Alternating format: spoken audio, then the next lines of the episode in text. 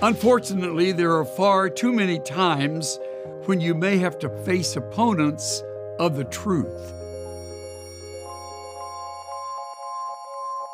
Hello, I'm Chuck Swindoll. It happens too often and in a number of different forms. Some are more insidious than others.